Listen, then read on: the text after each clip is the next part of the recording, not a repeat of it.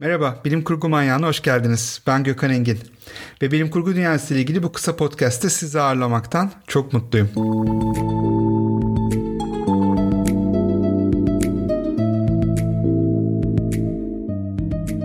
Bu yayında bilim kurgu dünyasının ilk bakışta göze görünür yüzünün arkasına bir göz atıp bu ilk bakışla göremeyebileceğimiz neler var, ne gibi insan hikayeleri, ne gibi semboller, ne gibi fikirler ortaya çıkıyor hep birlikte inceleyeceğiz. Neden mi bilim kurgu? Çünkü bilim kurgu tarihi hep bir göz kırpar ve aslında insanlığın büyüme, yükselme ve özgürlük mücadelesini anlatır. E bundan da keyifli bir konu olabilir mi?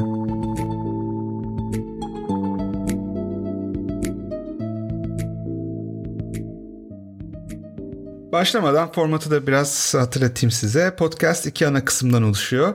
İlk kısımda bir insan hikayesine bakıyoruz. Burada bilim kurgu dünyasından bir karakteri inceleyeceğiz ve empati kurarak onu anlamaya çalışacağız. İkinci kısımda ise yine bilim kurgu dünyasında gördüğüm ve günümüzdeki bilimsel ya da felsefi tartışmalarla ilgisi olan bir konuya değineceğiz. Kapanışa geçmeden önce de kısa bir şekilde çok severek okuduğum ya da izlediğim bir bilim kurgu eserinden bahsedeceğim. Belki okumamış ya da görmemiş olanlarınız varsa bu vesileyle tanıma fırsatı olur. Evet, bugün 17 Ocak 2021. Hadi başlayalım.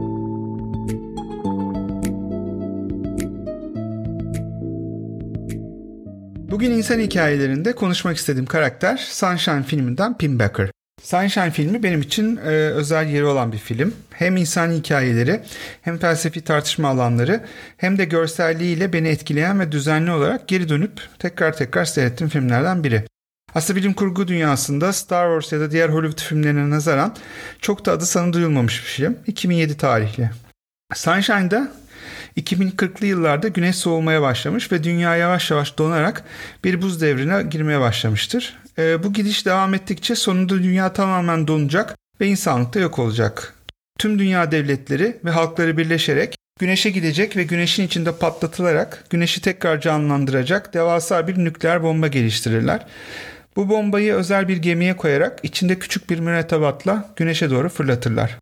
Filmde bombanın kütlesinin Manhattan adasına yakın olduğunu da belirtiyorlar. Yani büyüklüğünü siz hayal edin. Gemiye Yunan mitolojisinde güneşe doğru çok yakın uçtuğu için kanatlarına yapıştırdığı bal mumunun erimesiyle dünyaya düşen ve ölen Ikarus'un adını verirler. Bu ilk gemi başarıya ulaşamaz. Beklenen zaman dilimi gelip geçer ama güneşte bir iyileşme olmaz, görülemez ve bir daha da haber alınamaz. Bunun üzerine insanlar dünyada kalan tüm nükleer malzemeyi tüketerek ikinci bir gemi daha yaparlar. Bu son şanstır çünkü tüm dünyada üçüncü bir bomba yapacak başka malzeme kalmamıştır. Bu deneme de başarılı olmazsa insanlık ölecektir. Filmde 2057 yılında yola çıkan Icarus 2 adlı bu geminin ve mürettebatının yani dolayısıyla tüm insanlığın yaşam mücadelesini anlatmakta. İşte böyle büyük bir baskı ve sorumlulukla küçük ve kapalı bir ortamda sonu büyük ihtimal ölümle bitecek bir intihar göreviyle sevdiklerinden uzakta, uzayın karanlığında dünyanın çeşitli kültür ve ülkelerinden 8 bilim adamı ve astronot. Arada tabi bilimsel bir insanı çok ilginç hikayeler ve gelişmeler oluyor. Yani filmi izlemenizi tavsiye ediyorum. Asıl konumuz olmadığı için de hızlıca geçiyorum. Hızlanıp sona doğru gelelim. Mürettebat daha önce gönderilen ve 7 yıldır haber alınamayan Icarus bir gemisini bulur. Oradaki bombayı da kullanabilme fikriyle aslında bu gemiye yanaşıp onu da çalıştırmak isterler. Yani bir şekilde onu da alıp ikinci bir bomba olarak ne olur ne olmaz diye kullanmak isterler. Başarılı olamazlar. Kazalar ve insan kayıpları olur. Fakat bu olaylar sırasında fark etmezler ki günümüzün konusu olan Pim Becker karakteri kendi gemilerine geçmiş ve saklanmıştır. Pinbacker işte bu birinci gemi olan Icarus 1'in kaptanı ve o ilk görevinde aslında lideridir, yöneticisidir. Bu filmi çok sevmemin bir sebebi ve Pinbacker'ı da seçmemin sebebi bu filmin yine klasik bilim kurgu ve aksiyon öğelerini geçersek yani onlar var zaten filmde bana ilginç şeyler düşündürmesi. Güneş ile insan arasındaki ilişki. Biliyorsunuz bu geçmişten gelen de bir şey. Dünyada hayatta olmamızı sağlayan enerji ve yaşam kaynağı güneşin bizim için önemi insanların yok oluş karşısında kendilerinden daha güçlü doğa unsurlarına mistisizm ile yaklaşmaları, insanın yaratılışı, evrenin varoluşu ve ileride nasıl yok olacağı, evrendeki yaşamın kaynağı, yani çok değişik konular insanın kafasına geliyor. Özellikle bu konularla ilgileniyorsanız, tarihi de biraz inceliyorsanız bunlar çok konuşun yani çok incelenen, çok konuşulan şeyler insanlığın tarihi boyunca. Daha öncesi söylediğim gibi bilim kurgu eserlerindeki ticari ya da olmazsa olmaz öğeleri dikkate almazsak altlarında hep bir felsefi ya da insani hikayeler sinsilesi çıkıyor. Pinbacker birinci gemiyi sabote eder ve mürettebatını öldürür. İkinci gemiye de aynısını yapmaya çalışır. Neden? Buna cevap aramadan önce son bir konuyu da aktarayım bu arada. Gemide bir güneş gözlem odası var ve orada ayarları kısarak güneşin ışığını açabiliyorsunuz. Yani güneşin güneşi full gücüyle alabiliyorsunuz. Tabii bu çok güçlü olduğu için ancak %3 falan böyle filtreliyor. Dolayısıyla kendinizi plajda güneşlenirken hayal edin ama çok daha yoğun bir güneş ışığı içinde. Yani güneşten başka hiçbir şey göremediğinizi düşünün. Çevrenizi göremediğiniz, gözlerinizi açamadığınız, kapalı göz kapaklarınız arkasından bile gözlerinize ışık gelecek kadar çok güçlü bir ışık düşünün. Tabi ısı yüzünden anında cildiniz yanacak, bronzlaşacaksınız. Bunu çok uzun süre yaptığınızı düşünün. Hem vücudunuza hem psikolojinize etkisi olacaktır bunun. Pinbacker da işte bunu sıkça ve yoğun bir şekilde yapmaktadır. Böyle bir oda var çünkü uzay gemisinde. Bunu hatta ikinci gemide psikoloğu olan Searle da kendi de sıkça denediği için hatta e, bir sahnede açıklıyor çok güzel. Diyor ki o yoğun ışık seni sarmalıyor, sen oluyor. Çok garip. Tavsiye ederim. Yani bir psikoloğun böyle heyecanlı bir şekilde bunu anlatmasını oradaki insanlar da garipsiyorlar o sırada. Burada tabii ışığın biz olmamız, bizim de ışık olmamız anlamına da geliyor bu. Yani bunun arkasında bir başka felsefi şeyler de var. Neyse vücudundaki hasar ve bu deneyimin psikolojik etkileri Pinbacker'ın görevine ve insanlığa olan bakışını bence değiştiriyor. O artık görevinin tersine insanlığın aslında yok olmayı hak ettiğini ya da yok olmaya doğru gittiğini ve büyük bir güç olan güneşe karşı durmaması gerektiğini inanmaya başlıyor. Bir sözünde biz sadece birer tozuz, daha daha fazla bir şey değiliz diyor.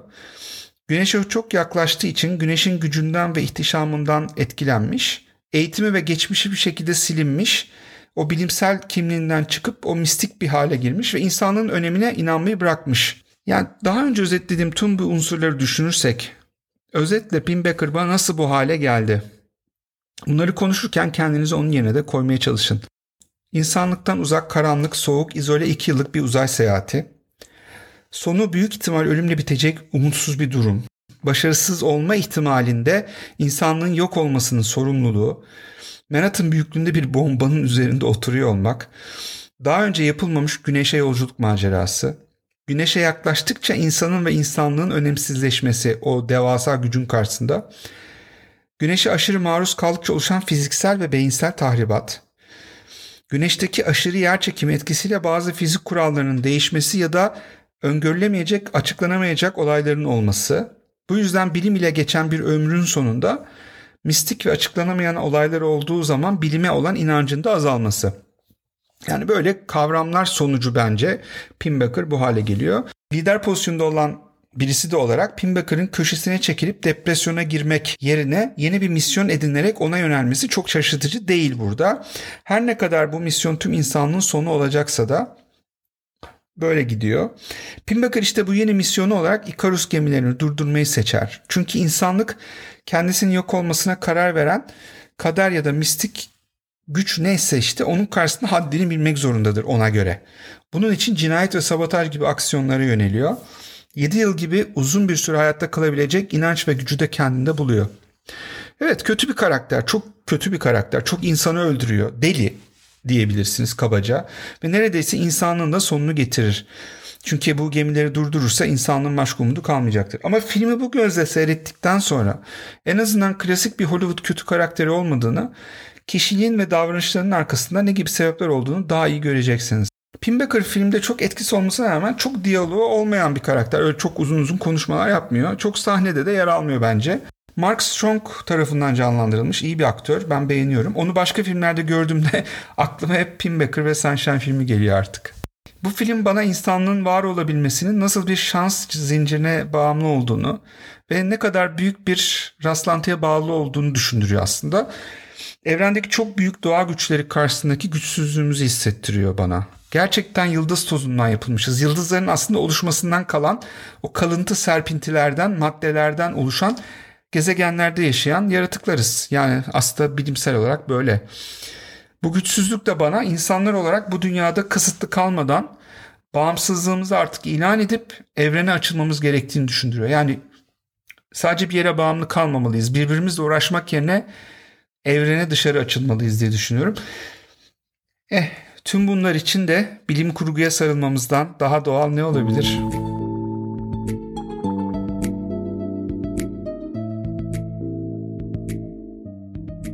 İkinci kısımda incelemek istediğim konu bilim kurgu dünyasında özellikle distopya eserlerinde çok sıkça gördüğümüz bir konu. Çok güçlenen ve devletleşen, genellikle de kötü tasvir edilen dev şirketler konusu. Bununla ilgili birkaç aklımda yer etmiş örneği konuşmak istiyorum. Distopya tabir ettiğimiz karanlık gelecekleri tasvir eden bu eserlerde genelde toplumların baskı altında tutulduğu yapılar görüyoruz. Bunlar Matrix gibi teknolojik, 1984 ya da V for Vendetta gibi bürokratik, Priest'teki gibi dinsel, Gattaca gibi biraz işte ev, felsefik olabiliyor. Yani aslında çok çeşidi var. Bir de şirketlerin ve kurumların çok güçlenerek insanlar üzerinde baskı rejimi ya da kontrolü kurabildiği gelecek ihtimalleri var. Bu tür hikayelerde genellikle aşırı güçlenmiş bir ya da birden fazla şirketin adeta biraz devlet gibi olduğu, büyük oranda kaynağı ve insanı kontrol edebildiği kendi ajandaları doğrultusunda ahlaki olmayan yollara da başvurarak kendi kazançlarını aslında önceliklendirdikleri bir dünya tasvir ediliyor. Bunu görüyoruz yani. Bu düzende genellikle çevre de tüketilmiş ya da yok edilmiş oluyor. Ya büyük bir savaş çıkmış oluyor ya çevre mahvolmuş oluyor. Dünya bugüne nazaran yaşanmayacak hale gelmiş ve uzayda da biraz kolonileşmeler falan başlamış oluyor genelde. Bireysel haklar ve bireysellik büyük oranda baskılanmış. Bu da genellikle iş ve maddi kazancın, eğitimin ve sosyal sınıflaşmanın katı kurallar çerçevesinde kontrolüyle oluyor. Yani çok fakir insanlar var. Hatta ayrı yaşanıyor. Bazen araya sınırlar konuyor. E, sınıf değiştirmek çok zor. Eğitim almak çok zor. Yani böyle iç karartıcı şeyler. Böyle bir düzende herkes hayatta kalma mücadelesi verdiğinden insani ve toplumsal kavramlar da önemini kaybediyor. Yani bu gelecek böyle bir gelecek. Şimdi bazı örneklere bakalım bununla ilgili. İlk olarak benim favorilerimden Weyland Titanic Corporation ile başlayalım. Alien evreni ve serisinin vazgeçilmez kötü şirketi olan bu kurum uzayda kendi kolonilerini kurup işletiyor. Yaşanmaz dünyaları yaşanır hale getirebilecek terraforming teknolojilerine ve devasa sistemlerine sahip. Hapishane kolonileri de işletiyor. Uzayın çeşitli köşelerine eli uzanıyor, ticaret yapıyor. Çok etkin, güçlü bir şirket. Hatta bu Alien Predator vesaire o, o tür yan e, film ve kitaplarda da geçen bir şirket. Bu ilk filmden bahsedersek alien yaratıklarını biyolojik silah gibi kendi projeleri için kullanmak istiyorlar. Hatta ilk geliştirdikleri robotlar var biliyorsunuz çok problemli. İlk film olan ve 2122 yılında geçen Alien filminde Ash adlı robot şirketin emirleri doğrultusunda bilgi gizliyor ve yaratığın gemiye girebilmesini sağlıyor aslında. Daha sonra emirlerinin gerçekleştirilmek için de cinayet işlemeye kadar gidiyor. Serinin ikinci filmi olan Aliens filminde Burke isimli çalışan yaratık örnekleri alabilmek için gezegende sağ kalan insanları feda edebiliyor. Onları hatta yaratıkları öldürtebiliyor. E, göze alabiliyor bunu ve e, hatta Ripley'nin de içine yaratık girmesini sağlayıp onu dünyaya bir şekilde kaçırmayı plan. Ya bayağı kötü işler yapıyor bu adam.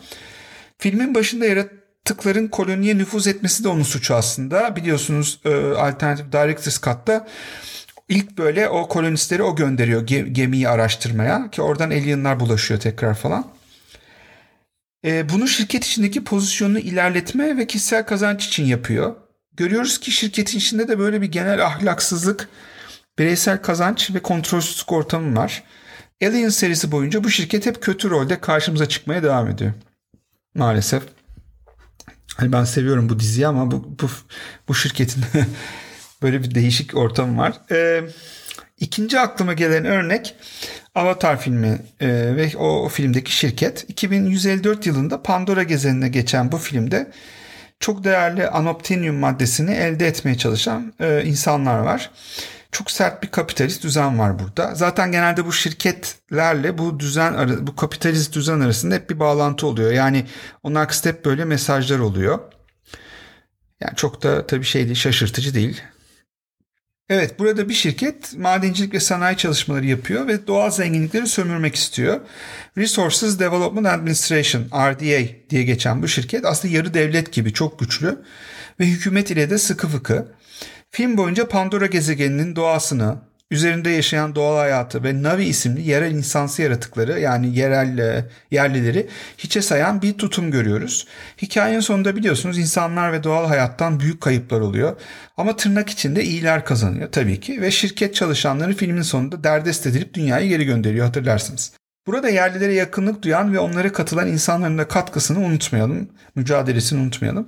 Bu da ilginç bir konu aslında. Yani kötü şirketlerin karşısında dik durabilen, belirli değerlere sahip insanlar konusu. Bu genelde işlenen bir şey. Böyle bir mücadele hep var. Ee, bu da belki günümüze de biraz bağlantı kuruyor. Son bir örnek olarak da Altered Carbon'ın yaratıcısı Richard K. Morgan'ın Market Forces kitabı var. Morgan'ın üçüncü kitabı olan bu hikayede 2049 yılının Londra'sında zenginlerle fakirlerin ayrıldığı, şirket yöneticilerinin terfi için birbirleriyle ölümle duello ettiği ve bunların hatta spor karşılaşması gibi canlı yayında yayınlandığı belki de hiç yaşamak istemeyeceğimiz bir dünya var. Hikayenin kahramanı Chris ve çalıştığı şirket Shorn Associates bir Latin Amerika ülkesinin diktatörünü değiştirerek kendi destekledikleri başka birisine, başka bir diktatörü oraya geçirmeye çalışıyorlar.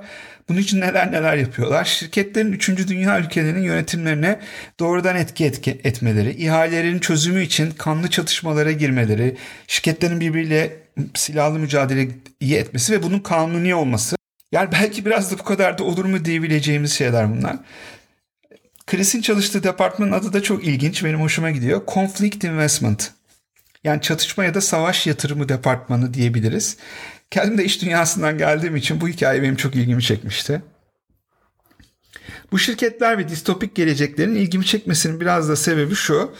Bunlar gerçekten olmayacak şeyler mi? Yani günümüzdeki dev şirketleri politikaya, sağlığımıza ve geleceğimize etkilerini düşünelim bu şirketlerin. Trilyon dolarlara varan yeni şirket değerlemeleri, mesajlaşma, sosyal medya, iletişim gibi çok kritik teknolojileri kontrol edebilme yetenekleri, politikaya, geleceğe, hayatımıza olan etkileri, aman alt tarafı bilim kurgu kitapları işte diyerek geçip küçük görebileceğimiz saçma olasılıklar mı bunlar sizce?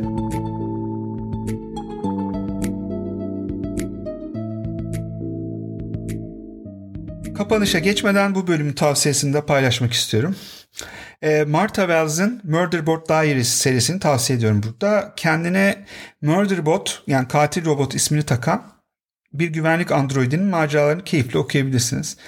Murderboard aslında bir kartil değil artık. Üzerindeki devlet kontrolünü kaldırmış, hack etmiş ve artık insanların emirlerine uymak zorunda değil. Ve açıkçası eski hayatı yerine çok sevdiği dizi ve filmleri arka arkaya seyredip keyif yapmaya daha meraklı. Ben hem bu karakteri hem çizilen gelecek dünyayı hem de açıkçası biraz da kadın gözüyle biraz değişik olan ses tonunu bu kitabın çok sevdim.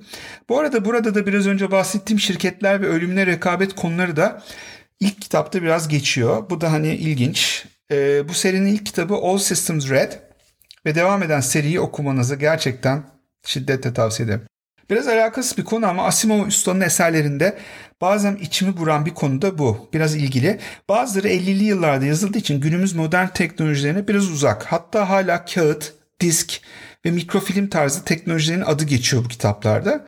Normal ama bunlar da Wi-Fi, internet, mobil iletişim ve dijital içerik gibi yeni teknolojilere göre Biraz e, eski moda kalıyor amiyane tabirle. Modern bilim kurgu kitaplarında ise Netflix tarzı servislerin, internet tarzı iletişim ağlarının, kablosuz erişimin, sanal gerçekliğin ve otonom makinelerin işlenmesi yani bir şekilde günümüzdeki teknolojilerin ve konseptlerin kullanılması benim çok hoşuma gidiyor. Bu da bilim kurgunun aslında yaratıldığı dönemin de bir ürünü olduğunu tekrar tekrar hatırlatıyor.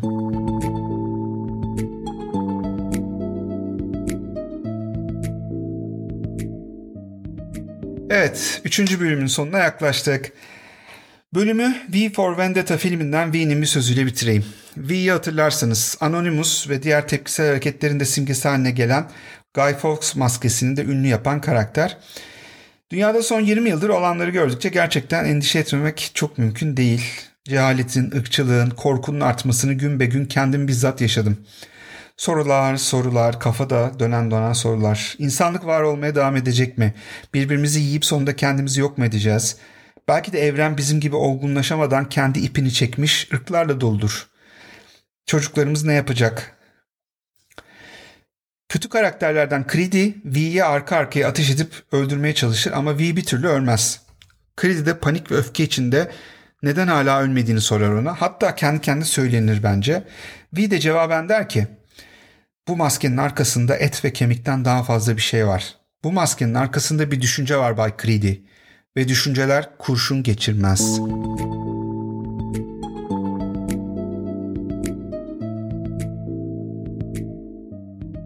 Evet, bu bölümün sonuna geldik. Bilim Kurgu Manyağı ben Gökhan Engin. Hepinize sevgiler ve selamlar. Okuyun, izleyin, merak edin. Tekrar görüşmek üzere.